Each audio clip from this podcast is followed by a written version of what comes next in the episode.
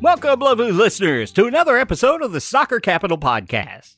I'm your host, Mike Turner, and joining me in our Southern Illinois studios is a man that's never afraid to celebrate a 50 degree day in January by sleeping all day. It's producer Mason. And also from the metropolitan St. Louis area, we have joining us from his studio cave, Sean Campbell. How you guys doing this week? I'll have you know that I woke up before 1 p.m. and so in that in my books I'm doing really good today. Oh, you woke up at 1? He still didn't before 1. I had to wake up at 9 a.m. to do my research. I should have introduced him as a man that never wakes up before the crack of noon. And how are things in the cave there, Sean? Oh, things are going just dandy over here. A little chilly, but that's why I got my hoodie at the ready in case I get the chills. Never gets too warm or too cold in a cave, so you made a fine choice there. yeah, a uh, a temperature regulated podcasting bunker. Don't worry, I have my cheese at the ready. How's the mushrooms there? And any any uh, old wooden barrels of uh, beer stored in there? No, this is No, it's not one of those cellars. Man, the studio cave is starting to sound so much better than the garage. I got to tell you.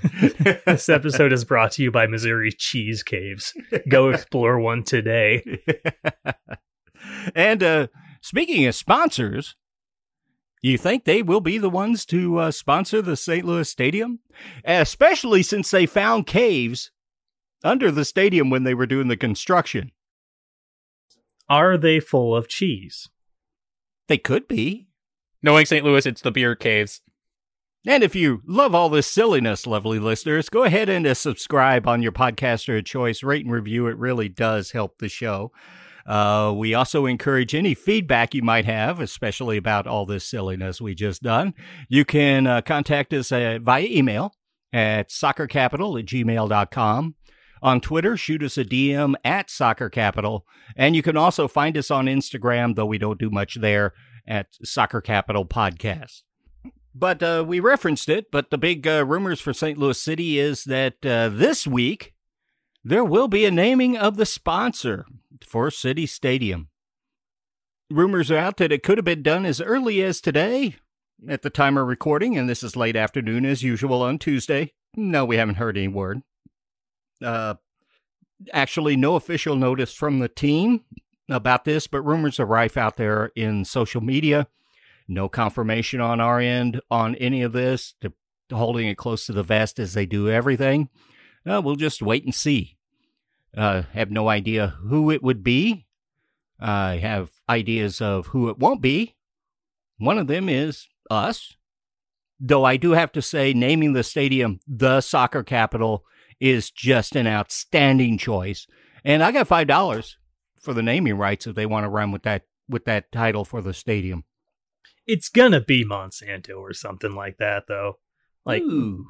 better living through Chemical Stadium. Love it. Welcome to Enterprise Arena.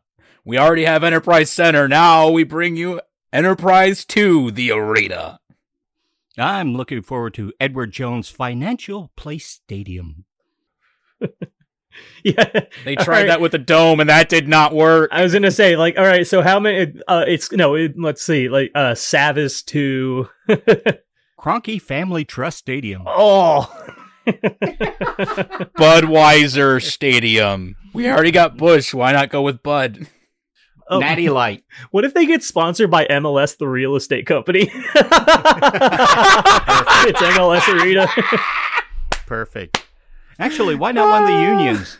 Pipe Fitter Stadium. It just seems to really fit, especially with the workmanlike sort of effort that Lutz wants from the team. yeah. It's, it's Ask Me. Ask Me Stadium. Don't ask me where Jimmy Hoffa is buried. The UAW, the Union of Automotive Workers. There we go. Just to stab us a little bit more after they took away the Chrysler factory. Teamsters Local 761 Stadium. Are we done? Let's- Maybe. Let's, let's move on to something more tangible, shall we say? Uh, other St. Louis City news that isn't rumor.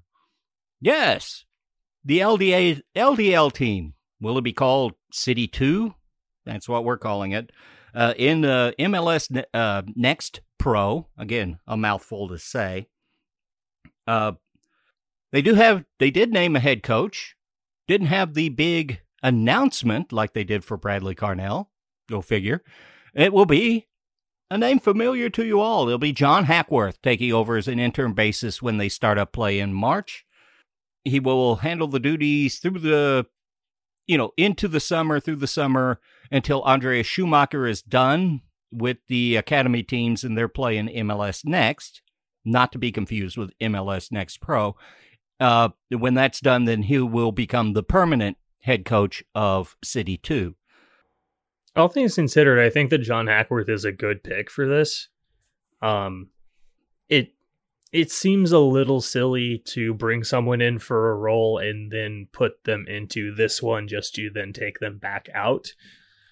But it's John Hackworth. If you were going to pick somebody to run a, you know, a USL style team, a USL positioned team, I can't think of anyone better. Yeah, and uh, Schumacher was brought over for his knowledge of how to bring players through to the first team as he did in Germany in the Bundesliga.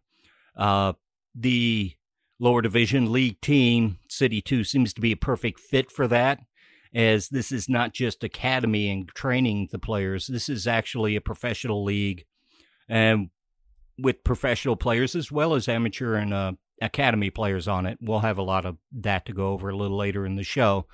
Uh, but it seems the perfect fit in how to tie the academy to the first team. So that does fit in that. Uh, no word yet on who will be announced as the academy head coach. Uh, there was some information given on a lot of the uh, supporting staff on the coaching staff. I we won't go over all that here. I can reference you to uh, St. Louis S, or I should say STL City SC.com, not the app. .com has a full list of all of the assistant coaches and other personnel associated with the team as they start. Uh, really kind of drives home sort of the fact that uh, how much John Hackworth is going to have his hand stamped on the way the playing style will be for this team you know, uh, coming out of Louisville City, USL, long history in USL, his stints with the Philadelphia Union, U.S. men's national team. He was a wanted commodity on the market. A lot of USL teams wanted him as head coach. He chose to come and take this role as director of coaching for St. Louis City. Maybe it's something he really wanted to do. But it also, with that, what's the enticement for him to come? I got a feeling there's a bit of power over the way the play style will be about the team. Lutz is very adamant about how he wants it to go, but uh, you know, between the reporting of when Hackworth was going to be hired and when he was, tells me there was a lot of negotiations and discussion going in. Pure speculation on my point part, but just reading between the lines here on that. So it'll be interesting to see. They brought in a, uh, an assistant coach to be head coach. Doesn't have a lot of experience, only as an interim as a head coach of a professional soccer team in MLS uh, in Bradley Carnell. So Hackworth's going to have a lot of hands-on training with that, as he has more extensive experience in that realm. Uh, so it'll be interesting just to see. Hackworth is a hire for all of his knowledge his overview of how operations should go. I think it was a very astute hire and a very good get, and uh, I'm just intrigued to see how that uh, how that works, where the power base actually runs in the front office as they actually get started a year from now in MLS. Now, along with the uh, hiring of a MLS Next Pro head coach, uh, we finally got some information on the actual league itself, which is you know timely considering they're about two months away from starting play. Uh, this uh, basically courtesy mostly from uh, from an article by Jeff Rueter of the Athletic, detailing some of the information that he says has already been given to the clubs that are involved. There's was it 20 MLS clubs and Rochester FC, famously partly owned by Jamie Vardy of Leicester City in the EPL, will be in the league. And we know who the president's, uh, who the front office of the league's going to be. And uh, you could tell some of the commitment MLS as a whole has towards this lower division league for its clubs. You've got uh, Charles At- Altchek. He's the president. I don't know if I pronounced that right. I've heard his name a lot, but it doesn't roll off the tongue very well. Long time MLS exec. Been involved with a lot of decisions there for a very long time. Also, the senior vice president of uh, competition and operations is well known Ali Curtis, who was also a long time uh, MLS exec as well as GM at the Red Bulls, uh, Toronto, etc. So they've got a lot of commitment from a lot of long term league executives into the lower division league. The rules for uh, roster build rules for the uh, MLS Next Pro are different, less stringent than, say, in regular MLS as the overall league.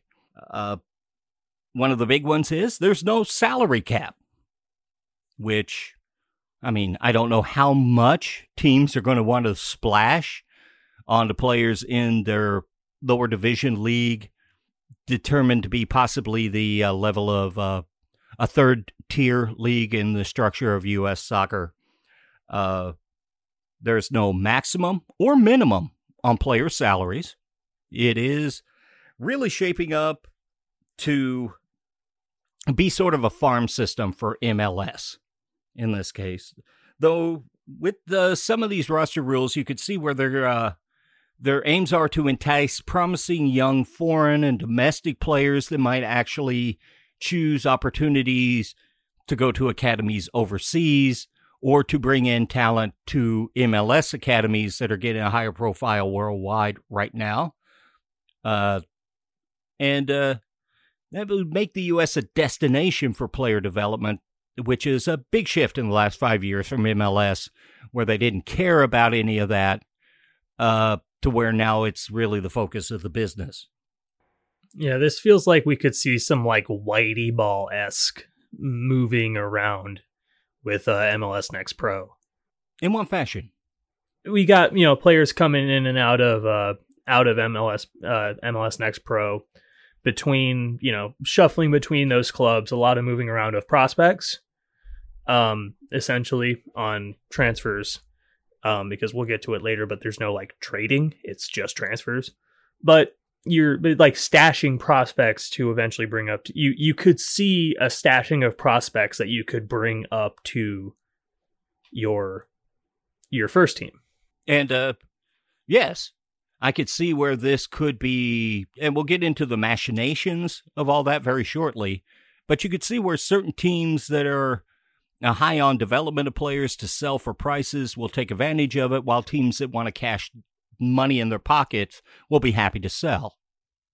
I think uh, one other thing that needs to be stated here is without that maximum salary cap or or even on what you can or can't spend on a player, um, and it's this may be you know something we don't really see much, but I think you could use it as a very good rehab sections. Like say someone's injured and they miss a lot of significant time in MLS, you want to get them back up to game speed. You can put them down in your, you know, MLS Next Pro team to get some game time in them before they're really ready to be back up to MLS speed without having to worry about, well, clearing waivers and, you know, it's too much salary on that team and blah, blah, blah. Um, I mean, that's, it may be a minor thing, but that's, that's the big thing that I see is being able to rehab guys to get them back to play a little bit quicker without having them be at such a high pace and such a strenuous game as the top level yeah, it's it's it's MLS's minor league baseball.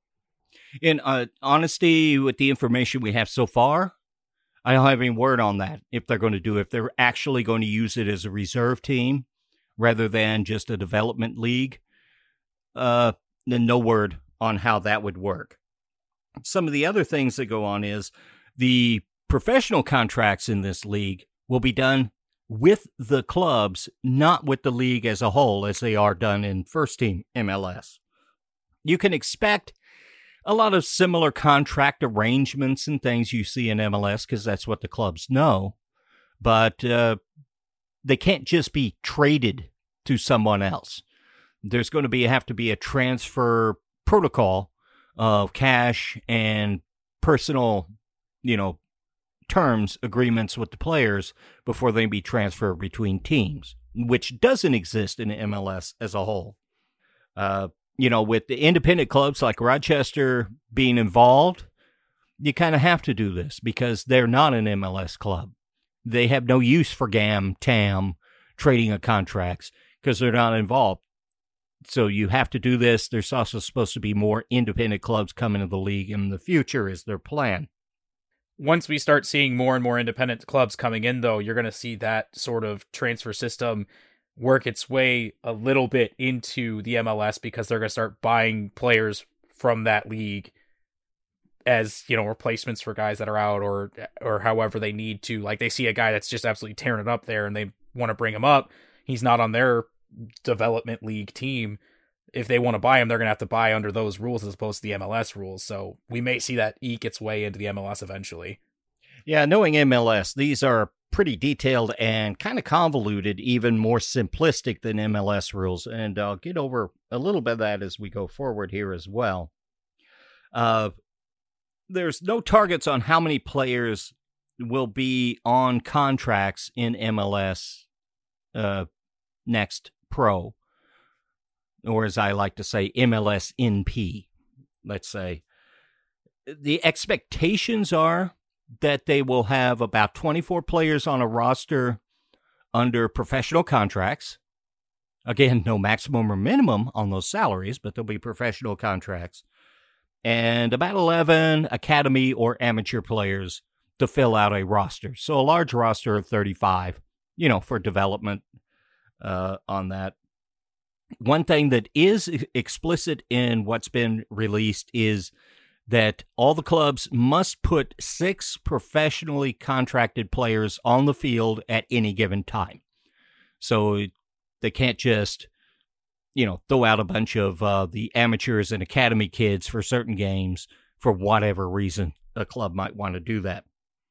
There are definitions on international slots per team, up to seven on the LDL. That gives the aims of how they want to bring in promising young kids from uh, I'm especially thinking South America and Central America as uh, the idea of what they're looking at here to bring them along young and have them develop in our academy rather than academies in say Venezuela or Peru or Argentina. Those international slots are a tradable commodity. So, what the mechanism is on that isn't clear right now the idea is that if they are traded, it'll be for cash considerations. So if a team really wants to load up, they've done extensive scouting, let's say in Central or South America, they really want to load them up, or maybe in, in Germany, they want to load up the team with those type of players. Uh, they can expand beyond seven international slots. Be interesting to see if that cap is if those trades are actually made. Yeah, that's a lot of information how these teams in MLS NP can actually build their clubs. Uh, and but what does that apply to, you know, you the listener to St. Louis City SC? Well, can mean a lot.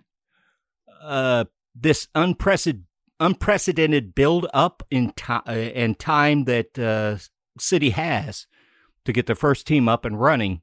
This lower division league is huge for them in building their initial roster. With the pronounced philosophy of style of play and the exact type of players they want, this will give them a chance not only to uh, bring in players that perhaps older than the academy or outside the academy in It'll give them a first-hand look at players on other teams. Uh, so changes and swaps between the teams uh, could be possible for St. Louis City.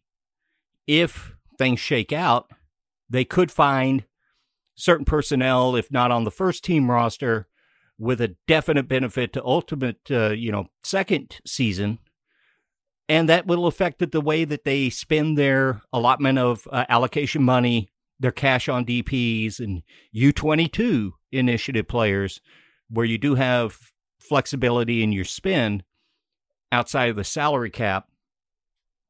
Uh, this is a big deal. If you're going to play a German style of football with Lutz from Germany, Schumacher from Germany, international rights, the scouting network in Europe, will you be bringing wanting to bring in players that are used to playing this in the academies over in Germany? Will they want to trade off international slots and build them up that way? In the way that Charlotte's been collecting international slots for their first team in MLS before they start here in a couple of months. So that's interesting to keep an eye on.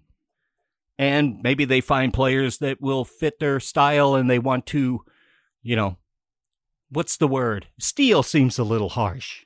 Poach. Poach them from another academy, perhaps. Pick up. Poach yeah. is, in fact, the preferred nomenclature here, dude. I, I agree. Poach. And uh, get them from another academy. It, it, it happens. It's a business, a competitive business. So let's say they did find somebody out there, uh, perhaps under a professional contract with another team. What under these rules that were released will that happen? Under the players' rights part of the rules, MLS clubs, the big clubs, will have rights over next pro players if one of the following is there academy and homegrown contract players you know, they're with the team. And the expectation is that the vast bulk of players, especially the first season in MLS Next Pro, will be made up of academy and homegrown through all the rosters across the league. Super draft players, say the ones just picked up in the college draft, as is the rules in MLS, uh, teams have the rights to them through three transfer windows. So basically, about a year and a half, two years, however you want to look at it. And then teams will have to list a certain number of players that they will list as their official discovery rights to those players. MLS laws once had this capped at only three players that they could list as having the discovery rights to. That number is expected to grow with this the league because that's sort of the aim of the league uh, for that. No official word yet on what those numbers might be. Uh, the league's probably still trying to parse over them and decide what they want to have there. Now, if there's a player out there that is unclaimed by their parent MLS club, an unclaimed player, uh, but they're in LDL, they have a contract, uh, there is a specific rule of thumb on how those transfers can be. Not that different from Europe, a little bit. Uh, first of all, both teams come to an agreement that they're interested in possibly making a deal. Then the team, the destination club, will then put them on their discovery list.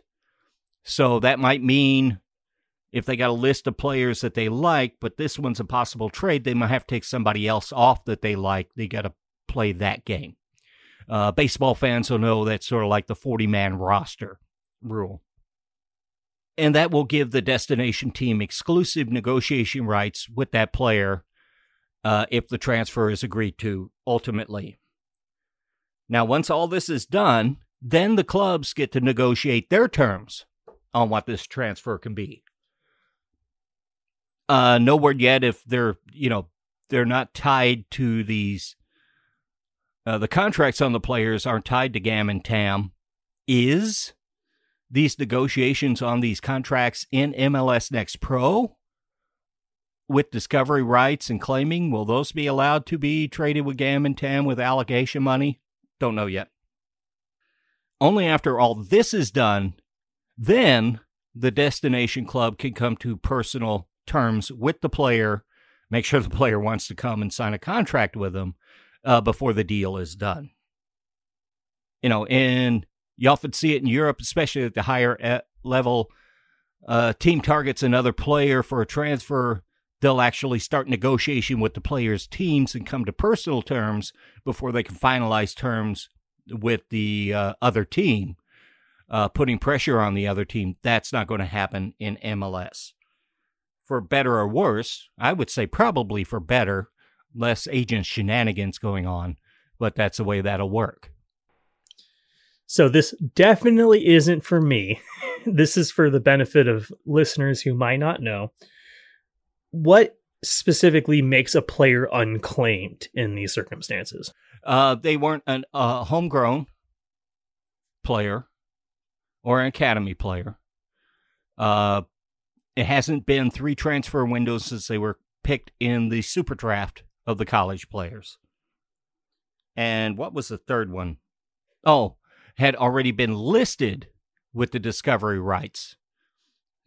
Those are firm. So these would be players that aren't already earmarked by the MLS team as someone that they're really wanting to come. And the homegrown would have to sign a homegrown contract, I'm assuming.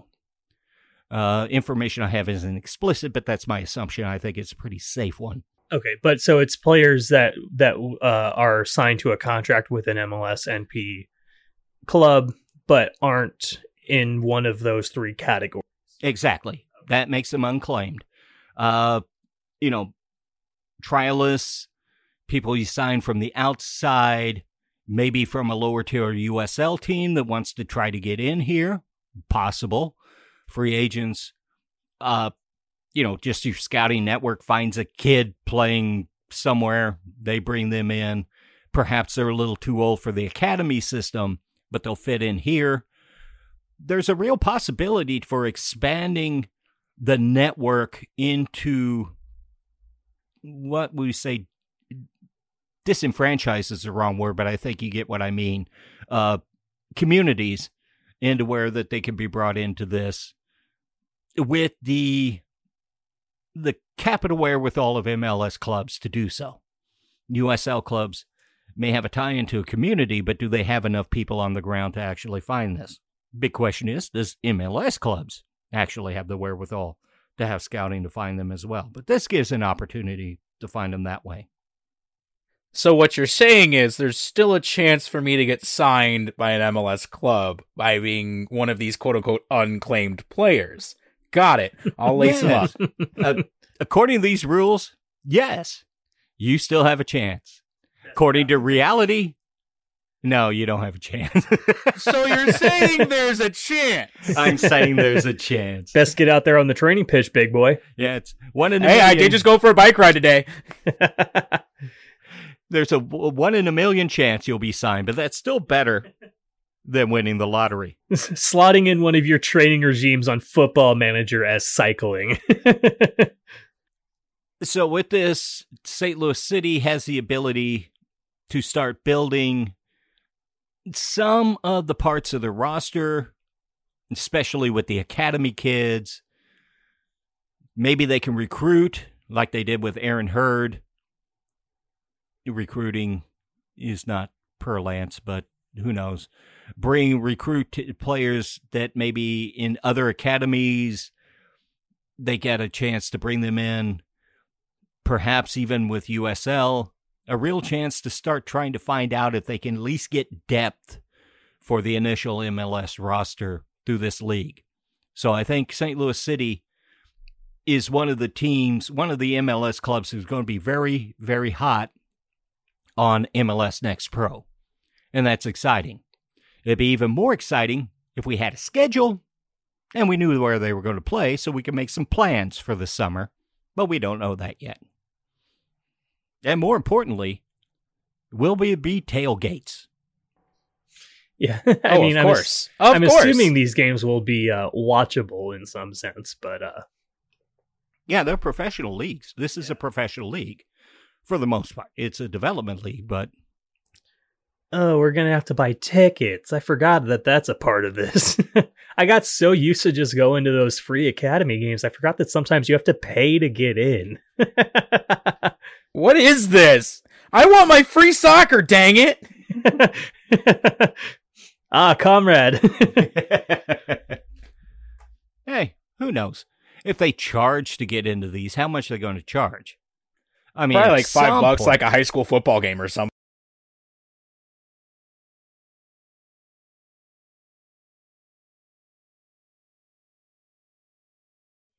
Right. Yeah, but at some point you start charging too much. Nobody goes, so you don't make anything. The price point is, you know, and how much support do you want? Do you want these kids to have a big support? Because if you get a cut in the concessions during the game, don't charge anything. Draw big crowds, make your money off concessions. I don't know how that works, especially since uh, more than likely there'll be no facilities that uh, St. Louis City owns that these games will be played in during this summer. It'll probably be contracted out to Soccer Park or Creve Coeur again for these games. hmm I imagine like price point for tickets and stuff is going to be similar to say maybe Sporting KC two, Red Bulls two, um, some of these kind of what were previously the feeder teams that were in USL.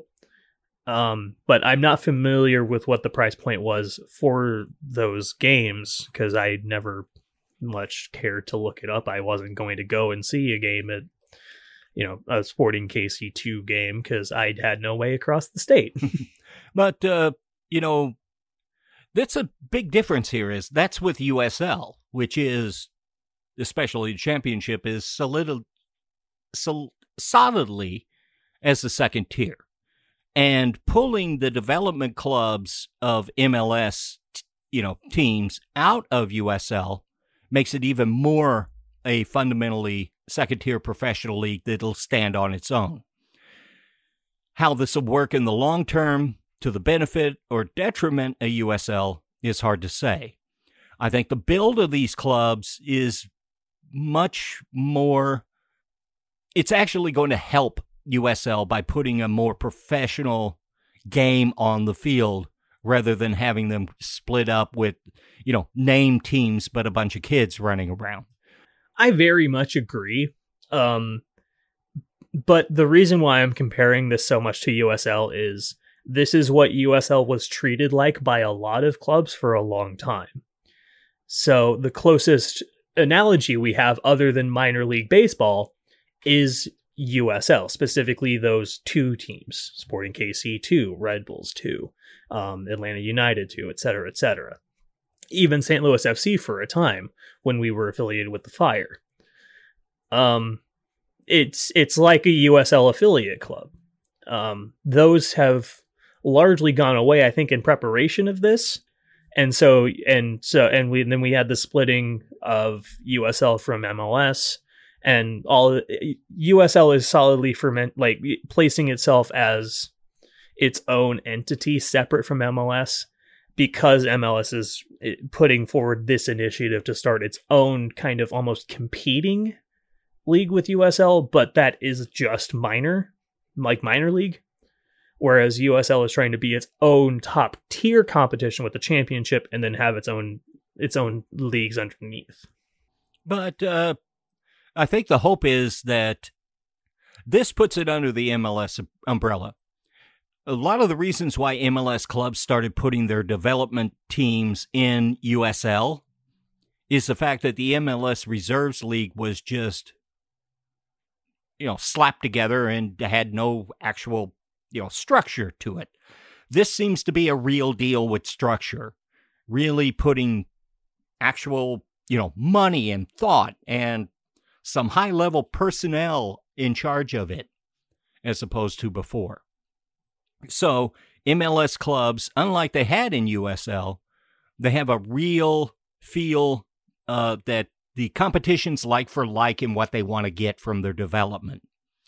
USL gets freed from some of the problems that came with, uh, you know, MLS two clubs being in USL, and they can strike out on their own. How that put washes out, how the marketplace deals with this in the good or the bad. I like to look on the good side. There's a bad side. you know, independent teams could crop up in USL championship cities like Louisville, they're doing very well, Phoenix, and uh, steal their thunder? I don't know. I think those teams have still put out a higher quality of players that are just a tier below MLS, but still have a very viable uh, style of play and a professional career tr- track. And I think that's what USL Championship especially will fill. Yeah, and a USL Championship is in you know largely smaller markets that MLS isn't interested in. You know, you have markets like Phoenix, a very big market, but that MLS is not that interested in. Um, and then also you have some really storied clubs like Charleston Battery in USL Championship. Yeah. Um, Tampa Bay Rowdies. Uh, you know, really storied franchises that have been around for a long time that aren't really likely to go anywhere. Make Kudus great again. Minnesota and Cincinnati, especially Minnesota for a long time, Cincinnati came up big and was big and got their way into MLS. But it's not the play on the field or the support of the fan base that gets you into MLS. It's do you have the big money pockets to fund a major league team? And that's unfortunate, but that's the way North American sports work, and they always will. I don't see that changing. The same thing kind of happened to us with St. Louis FC turning into St. Louis City SC. Um, you know, why didn't we just get promoted, quote unquote, like Cincinnati did? Well, for a lot of reasons, and a lot of those reasons are internal politicking. Well, it also has to be that that thing of USL teams getting promoted hasn't necessarily been Yeah, it's what- pushed forward. Yeah. Even though it killed my club, I largely think it's a good thing that St. Louis FC didn't just get promoted. It may also be they wanted a fresh start and do something new on a full slate, a clean slate. And now, looking back on it, was it a bad decision? Because they're making very good decisions thus far.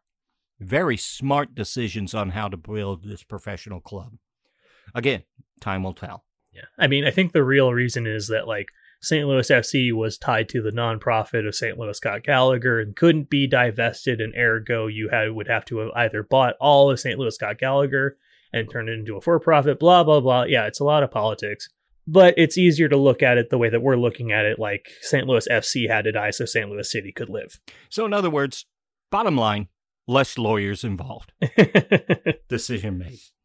And uh you know, more details are to come, and so are a lot of questions. Uh, we we do hope the details start coming before they start playing in about two months. No, but it is MLS. Hopefully, from here on out, they don't start making it up on the fly. When one owner of an MLS club is griping because it's starting to cost them money and they start changing, trying to appease them. We'll see how that goes. Any other thoughts, comments upon MLS Next Pro? I make the motion we start just calling it Next Pro. Just cut the MLS right out of it, considering we know it's connected, just for sake of ease. Yeah, it's we already gotta shake enough, out. we already got enough mouthful names to say on this show with St. Louis City SC. Just call it City SC and Next Pro, and we'll be gold. Do I hear a second? MLSNP, the MLS National Police. I think it's time we move into some just general MLS, the league, news, and uh, especially transfers. Training camps for the start of the 2022 season have already broken in many places. Uh, and if they haven't, they will tomorrow, shortly this week. COVID is an issue.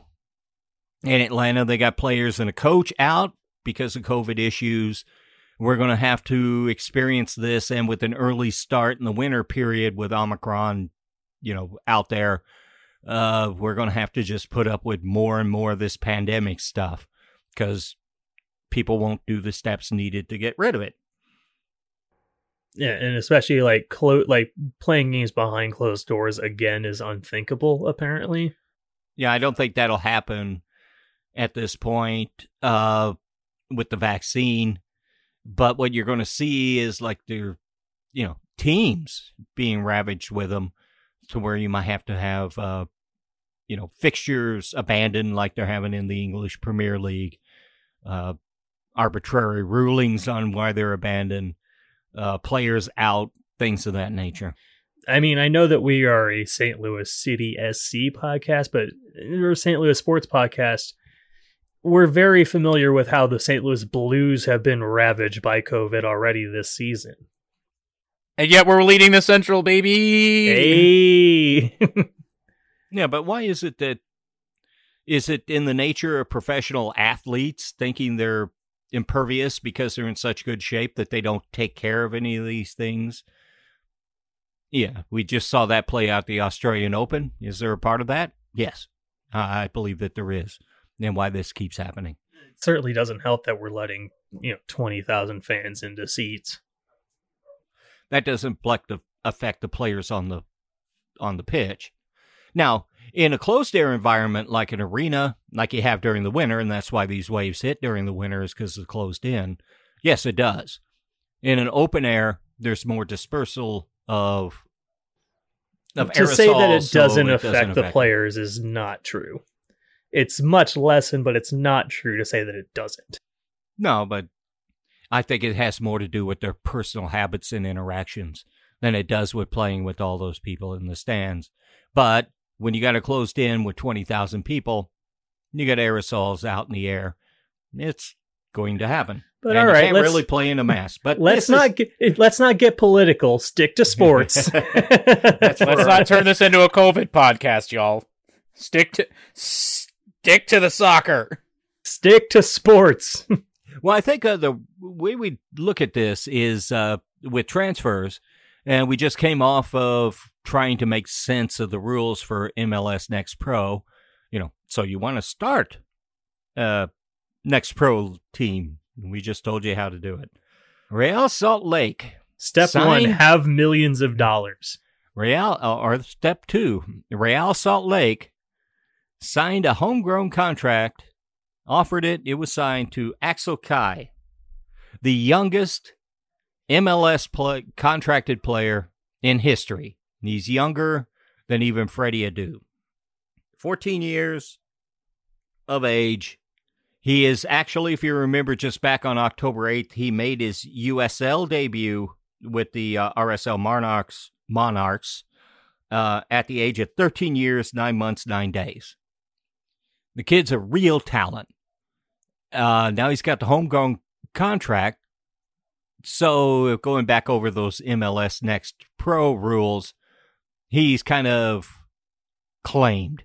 So plying him away from their MLS Next Pro team to cities going to they're going to have to deal on the MLS level with GAM and TAM. And if you're signing a player 14 years of age, it's going to take a lot of allocation money to pry him away. especially when it's a player who uh basically led the team to their uh, to the MLS Next Cup championship and got the golden boot. He's he's going to be a prime talent. Let's just hope he doesn't, you know, give into the cult of personality like Freddie did. Yeah, on the flip side of that, with Freddie Adu, MLS wanted the adulation and the newsworthiness of signing who was obviously a quite talented player, but they had no infrastructure or any way to help him deal with growing up with all of that. They were as naive as he was, or perhaps more naive than he was. Uh, Freddie Adu is a lesson that is not going away in U.S. soccer circles. I think when you bring a kid on like this, they've gotten so much better. And now there's an academy system and now the LDL system to try to bring them along. Uh, uh, you know, instead of just throwing them to the wolves and leaving them on their own, you know, younger than they can drive, like they did with Freddie Adu. Yeah, and MLS just as a entity is a lot more grown up, and not just more grown up, but cemented in and realized. It's not this. It, it's still very much a young upstart. It's seen that way amongst pretty much everyone, but it's not this it, it's not this entity that has no power over even itself anymore. It's a very centralized thing that can control what happens and is in control of its own destiny. And that's largely true for teams as well. How they treat players especially young players growing up. You're not hopefully not going to see a Freddie Adu treatment again No, well, we hope not. yeah we hope not. Of course, that also comes up to the individual, but at the age of 14, how much do you put that on the individual? There is a lot of movements in MLS and a lot of notable ones out there. Uh, Sean, maybe you can break us in. LAFC made a big splash this week. What did they do? They went out and they got themselves that number six they've been hurting for ever since they got rid of Atuesta. And they decided to go ahead and sign the now, fr- I guess, free agent, you'd call him, uh, Ilie from Sporting KC for one. Oh no, that was a that's a different transfer. This was a free transfer, but they signed Ilie. I'm very sad to see him go. And LAFC got a really good option at number six. And if they are really hurt, they can drop him back in a center back role if they really have to. Um, I I think if anything, it makes their midfield pretty pretty good, and who knows, we may see them be less streaky and a little bit more consistent next year. Yeah, and then they went out and got competition for him, number six, and perhaps uh, even stronger in the midfield. They had another move that snuck in this week under the radar, I guess, right? I don't know if I'd call it under the radar, but they did go out and spend 1.1 million dollars in alloc- in GAM for Kellyn Acosta, with an additional 400,000 available in incentives if, you know, certain requirements are met. Um and while I do see Kellyn being able to play that number 6 role, I think he's going to be better served playing a little bit further forward in their midfield. But either way, that midfield's looking pretty dangerous now. I personally think Acosta is better at the six, to be honest. Uh, he We all have our biases. It's okay. I admit it. he drifts in and out of games as an eight. At a six, he seems to be more focused. It's what's striking about this is LAFC midseason shipped off uh, Mark-Anthony Kaye to Colorado, and now Colorado ships Kellyn Acosta back to LAFC. I don't think the numbers added up to the amount. I don't have them in front of me, but that's interesting how that plays out. Also, Steve Cherundolo, we just don't know what he's going to be as a coach. Kellyn Acosta helps give a veteran presence on the field. He doesn't, when he's impactful on a game, he can be very impactful. The problem with him is half the time he has no impact on the game whatsoever. But this is a talent that LAFC can help build around. And with LA, LA really helped build some solidity where they were lacking, especially at the back end of their team. They created a lot of chances, couldn't score, but their defense was just abysmal. So perhaps this helps. They've lost Atuesta. They've lost a lot of talent off that team. They're a shadow of what they were even before, uh, one year ago today, before they started last season. But that's a big deal. Also, a big deal. Acosta seemed to be a little ticked off that uh, Colorado, he said, had an offer on the table for a transfer to Europe. They say the club says he didn't. Of course, they're owned by the Kroenkes, so believe what you will. 1.5 total in uh, allocation money in MLS is worth a lot of real cash in the real world. Uh, so they probably thought this was a more valuable transfer than the one over to Europe for straight cash. Because, you know, contracts are owned by the league. The league gets a big cut of those contracts when they make those transfers. Always keep that in mind. Yeah, unsurprising that the player wants a move to call or to uh to Europe, but it, if yeah, if you can make a transfer for funny money, you're going to make a transfer for money, funny money. If it's worthwhile. And a front office is always going to take the trade. They must. It's actually demanded by their job or they get fired. You got to make the best trade for your for your owners, for your bosses. You got to make the best trade for your club. Is this move make LAFC uh, better for the number one slot in the West? Well, I don't know. There was another huge development uh, in MLS this week, and it revolved around the Seattle Sounders. You got information on that for us, Sean? Oh yeah, Sounders.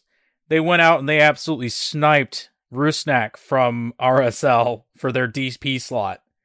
And I'm I'm not saying this makes them the best midfield in MLS, but I'm saying that it makes them one of the most dangerous and creative midfields in the MLS but I, I don't know how Seattle keeps doing this where they can just keep bringing in these monster moves, massive deals, and bringing in these players that just somehow make them constantly target number one year in and year out, regardless of who else is doing well. Well, you know, you win all the time. You win MLS Cup titles. Uh, you're always going there. You're always in competition. That helps. Uh, you got a rabid fan base a city that really loves the game. That helps. Uh, you can ha- offer that Rusnak is a free agent. Albert Rusnak could come and play with, uh, you know, players like Raul Ruidíaz, Jordan Morris, play alongside uh, Nicolas Lodeiro. You got Cristian Roldan and João Paulo in that midfield with him. Wow, that's enticing. And Rusnak's coming off his best season. Been in MLS for a while. Uh, I think Real Salt Lake thought he was going to stay, but he's a free agent. A lot of people wanted him. And somehow the Sounders keep making these deals and keep making them financially sound. Whereas FC Cincinnati throws money at a problem and it never fits. Somehow Seattle just makes smart moves and Rusnak seems to be a piece that this team could really use in what he does. They don't have to ask too much of him. They need him to supply Ruidíaz. They need him to move the ball around the middle. Hopefully, Lodeiro comes back from all of his injuries like he did before. But you've still got João Paulo behind to solidify that defense. Wow. Seattle really got a coup with this one other anything else stand out in the transfers? There was a lot because it's kind of silly seasons getting close to the end time to get your team in order. Anything else stand out for you so far this week in transfers, Sean? As far as actual transfers go, I think we need to talk about Damion Lowe coming in for Inter Miami. He's one of the center backs and national team regulars for the Reggae Boys down in Jamaica. And I mean, after all the wheeling and dealing that Miami's had to do to try to make up for all their mess ups, they're they really have nothing at center back, so they really needed this one for sure. Yeah, they got rid of uh, Ryan Shawcross, who I don't think really gave much to him. Gonzalo Pirez leaving. He's a big money player. He's very good. Probably not really motivated, given what I've seen of his personality on a team like that. Uh, Damion Lowe, gets to come in. We've seen him on the international stage. Yeah, good player. See if it, it translates into Inter Miami. Uh, they're cleaning house. Uh, their coach uh, Phil Neville talking about how they're a, a, bunch of players, but they were never a team. And Chris Henderson, who came from Seattle, coming in, cleaning house, trying to build pieces that fit together like they do in Seattle uh, build a culture.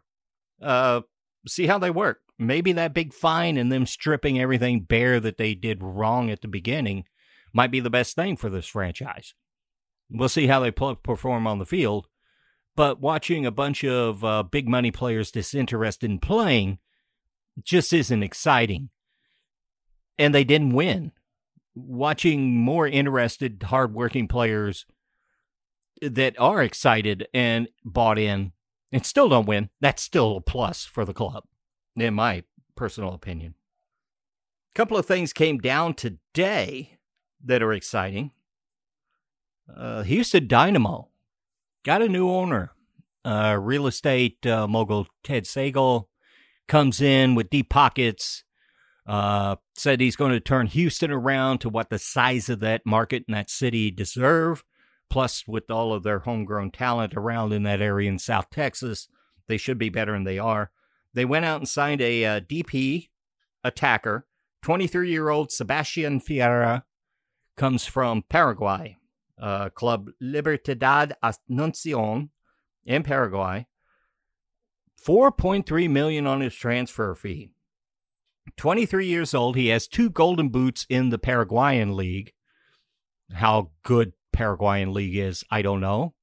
Paraguay does compete internationally quite well, but with a lot of other players internationally. He had 30, 34 goals and 12 assists in 74 appearances in all competitions for his club. That's prolific. Uh, that'll get your attention. And he does have one cap for the Paraguayan international team.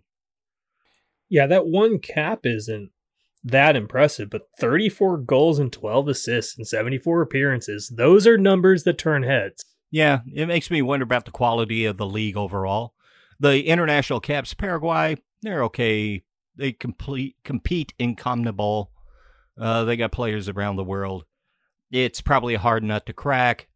You know, we're all spoiled here for young kids with the U.S. men's national team right now. Everybody's got to be 18, 19. That's not the way it works. 23 years old and getting a cap is pretty, actually pretty young normally on the international stage. Yeah, and CONMEBOL is a tough competition. That's not easy pickings down there. not with Argentina, Brazil, and Peru, and exactly. Chile, and exactly. when they come up, no, not at all. Uruguay, uh, no, not at all. Uh, picking through the list here. Eh. Atlanta United went ahead and got a backup for the aging Brad Guzan. They pick up, well, the aging Bobby Shuttleworth to come in and back him up. That was on the lane. Uh, Charlotte has sold. Charlotte hasn't even played a game yet. They've sold Riley McGee, McGree to Middlesbrough. He was the team's first signing. He had a good spell at Birmingham last year, and now he's uh, shipped off to Middlesbrough. Interesting. They seem to be more interested in playing games in Europe with all their international slots than they about fielding a team see how this works out. Maybe they found somebody better. I don't know. Uh, their roster build at Charlotte it interests me. I'm. They could be doing things very, very right, or they could be doing things very, very wrong. I'm not sure. It seems a little late in the game for Charlotte to be making money moves like this. It's their first signing, and he's shipped off before he plays a game. Yeah, like, and, but they're about to take the field, and we're you're making money moves. Mm. Who knows? Maybe they were playing the long game all all along, and you know they're going to field a great team, and they've been playing 3D chess while all of us are over here playing checkers. Uh, their front office is not filled with nobodies. There's smart people there. Maybe they do know what they're doing. I'll give them the benefit of the doubt for that. Uh, doesn't really pass my smell test. I'll say that much. We got some other rumors, and they're kind of exciting. Tells you that MLS is playing on a different level than it was, say, even three years ago. Uh, the world. Cole Bassett. Uh, rumors are he's getting a loan to Feyenoord. That's kind of a big name to be go out to. Uh, the young uh, midfielder for uh, San Jose Earthquakes big upside. You got any information on this uh, deal, Sean? The rumors on this? Yeah, rumor has it that uh, the the clubs are in quote unquote advanced stages of talks, meaning they're probably just working out the final transfer fee. Um, probably gonna it's it's looking to be about 18 month loan with a permanent purchase option at the end of it, just depending on how well he performs. Um, but the real interesting part is the fact that you look at all these young guns in the U.S. men's national team, you know, in the in the lower levels, the the 19 year olds, the 20 year olds making the jump at least for a loan over into Europe almost all at once, uh, to big name clubs too. Um, this is just another name to add to the list, and it it's very interesting if it comes to pass. We'll put it that way. and Yeah. taken taken long loans with purchase options. Yeah, a lot of those negotiations will be the sell on fees for Cole Bassett. Uh, the Quakes are going to want a lot of that. Uh, Feyenoord's going to want a lot of that. That's what the game they're in as well. So that's probably where the holdup is. Given that Sam Vines is starting for Antwerp in uh, Belgium, uh, wow, they're shipping out more talent than their record in MLS shows. Maybe MLS is a little tougher than we think they are. Well, and James Sands has already played for Rangers too, hasn't he? Well, he came from NYCFC. Sure, but from MLS. Yeah. Played today. No word on how he did. Little nervy at the start, but held on from what I heard in early conversations. Another player that played today was Pep. Well, not today, but just played already was Pepi. He made it to the 85th minute in his first game with his new club in Augsburg. Uh, you know, results are there. He's putting in effort. Doesn't look terribly out of place. Augsburg, their problem was developing chances, not putting them away. You got to give a guy like that service. Pepi's 18 years old. Strikers usually take a little more time of his his style and the way he is. He needs service. So it's going to take time. Also going to take time for when he makes runs. He gives little gives offs, expects them back. Uh, what I've seen and what little I have seen is they're not on the same page yet. He's just there. Give it time. Uh, Pepi will Pepi will do something in Augsburg. Uh, at least make a showing to get him out of there if it's not the ultimate place for him to be. Uh, another FC Dallas uh, youngster, Justin Che, made the news. Rumors about a possible loan to Hoffenheim in the Bundesliga, not Bayern, as has always been out there. And uh, the rumors have it with an option to buy at the end of an 18 month loan again. And uh, still waiting for his uh, men's na- U.S. men's national team debut, but he's been in camp and he's definitely on Berhalter's radar. I think a lot of these 18 month loans that we're seeing has to do with the offseason window in MLS not being concurrent with the offseason window in Europe. So they come in, they can get acquainted with the club, the culture, maybe play on the reserves is what a lot of thinking is for the first six months. And then the next season, they kick in and see if they're worthwhile to actually make the team. If they perform well in training, uh, they bring them in with the hope that they can make the team uh, as soon as they come over. Oh, most definitely. I would agree with that 100%.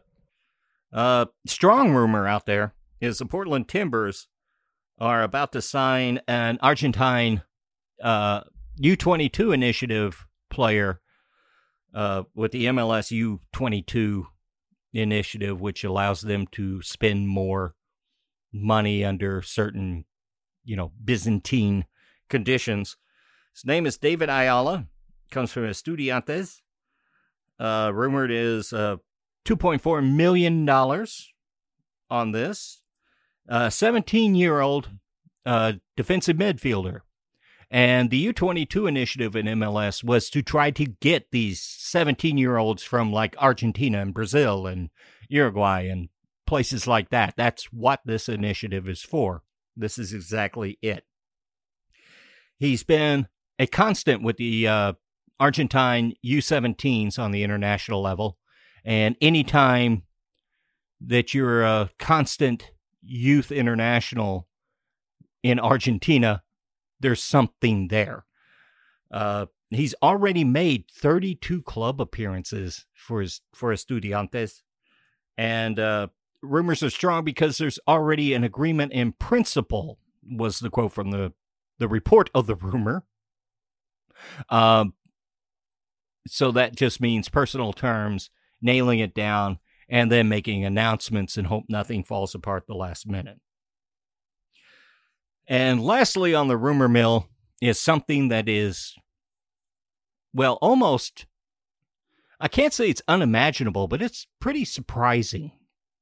And it has to do with uh, longtime U.S. men's national team player, uh, one much hated by certain factions of Twitter. It's Paul Arriola.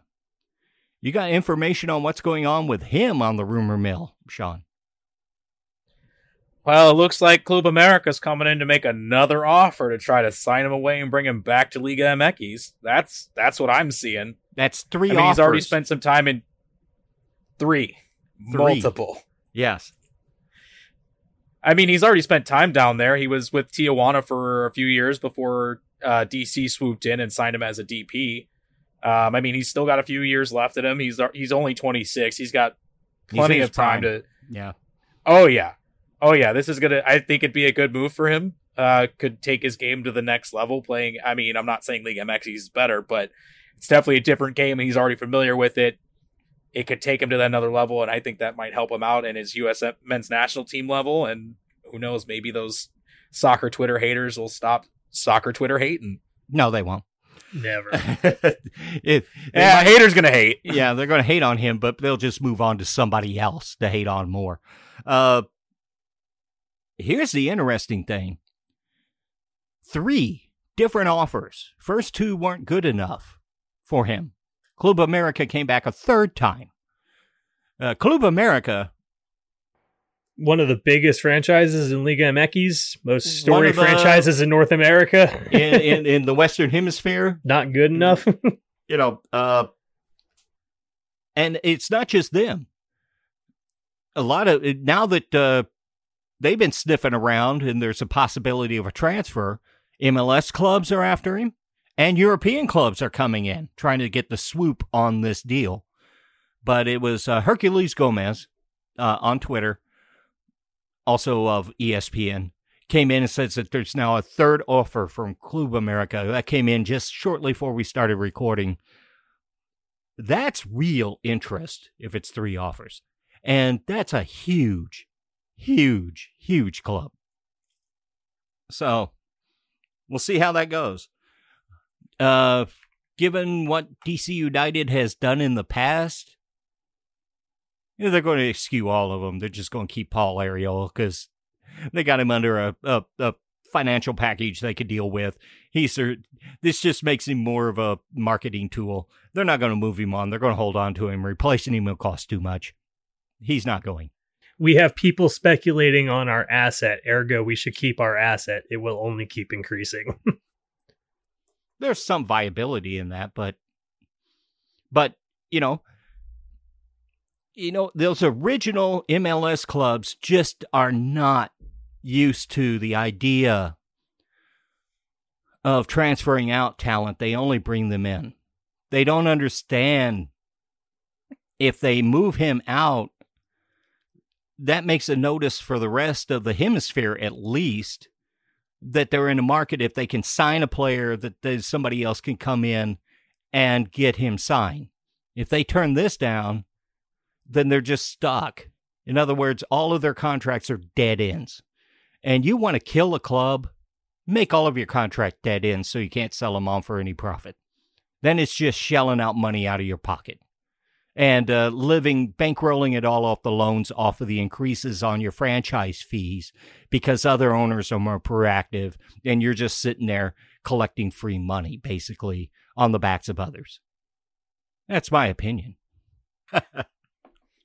I mean, I see nothing wrong with what you said. It, I I think that's just where some of the owners are at. They're just here, out here making money just because they can. And DC United is not the old ownership, the original. They're still out there. The Hunts, you know, uh, what's his name up in New England? The Crafts. You know, there's those old owners from the original days of MLS are still out there playing the game their way and raking in profits. Not profits per day off of their per year, probably taking a loss. But the rise in the franchise fees going to mitigate those losses, you know, 50 times over. Uh, and if owners want to do that, that's fine. But in the structure of MLS, you do that, you bring the league down. So for personal profit in the short term, or what you can see, you're losing the chance for bigger profit or you're ch- losing the chance of what even more franchise by raising the league up. But you know, who you can't talk to those people, so why do I keep going on? Any other uh transfers, rumors, anything like that I missed? I think we covered them all that we had on our list. Didn't we, Sean? Yeah, that's the big ones.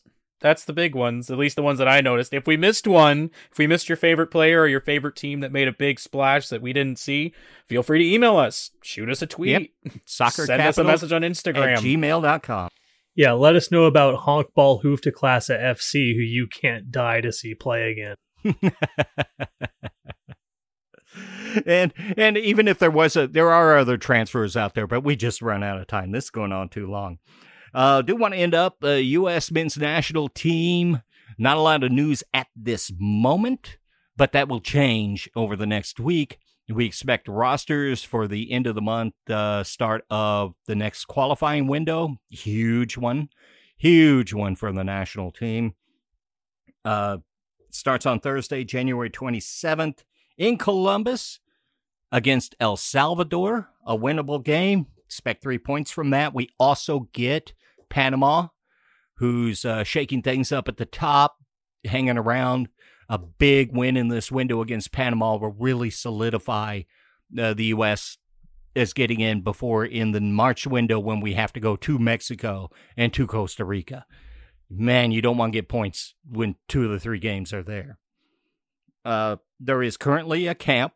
It's been going on for the last 10 days, two weeks, uh, with a lot of MLS players.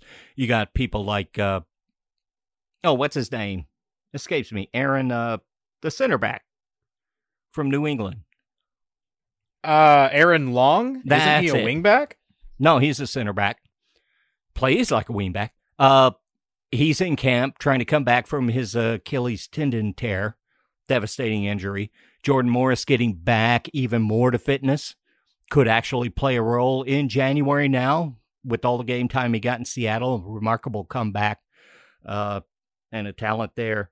Plus, some of the other MLS players getting this camp. They're going to finalize it, uh, from what I understand. Uh, they'll be part of uh, Sporting Kansas City's preseason with a game January 21st at uh, Children's Mercy Park. Is that your understanding, Sean?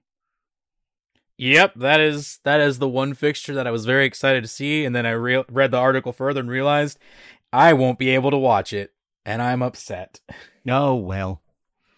You'll get all It'll still be the fun to watch the old guy and Zusi just beat up on the new kids, though. It's a preseason. It's a practice game, both for the camp and for the Sporting KC. So you're not missing. Practice, not a game. Not a game. Not a game. Practice. Now, the big news in this qualifying window, of course, there's the away game in Hamilton, isn't it, against uh, Canada? Uh, Alphonso Davies contracted COVID not too long ago with Bayern, Bayern Munich. Uh, understanding is he has a heart problem related to COVID. It's a minor one, but it looks like it's going to leave him out of qualifying in this window for Canada. That's a big benefit for the U.S. Going to be a big game, exciting game without him on the roster. U.S. is going to miss plenty. Gio Reyna won't be there. Uh, Timothy Weah's fitness is in doubt. A lot of players, MLS is out of season, winter break in Europe. So, of course, that also affects a lot of the best players for Canada as well. But that's exciting news. Well, I mean, no, it's not. It extremely sucks that Alphonso Davies has Yes, long I- I- COVID. yes, I'll give you that. Yeah. but but it is it is a benefit for the U.S. MNT that we will not have to play against Alphonso Davies. Uh, yeah, but no, it actually it extremely sucks. Um, but yeah, maybe like you know athletes getting long COVID symptoms, maybe people will pay attention. But uh, also, you know, stop talking about politics, stick to, stick to sports. so, I was gonna say that's for another podcast. yeah. I think we spoke to we've uh, stuck to both politics and sports for long enough. What do you guys think? I I think so. I've had plenty. I think to it's about time. Let's call it a wrap. I'm starting to lose light in the cave. I'm I'm starting to lose light in the cave. The fire's going out. Getting smoky in there, huh? And I'm your host, Mike Turner. I'm your producer, Mason. And I'm your cave dwelling hooligan, Sean Campbell. And we are the Soccer Capital Podcast. We really thank you for listening. Bye for now.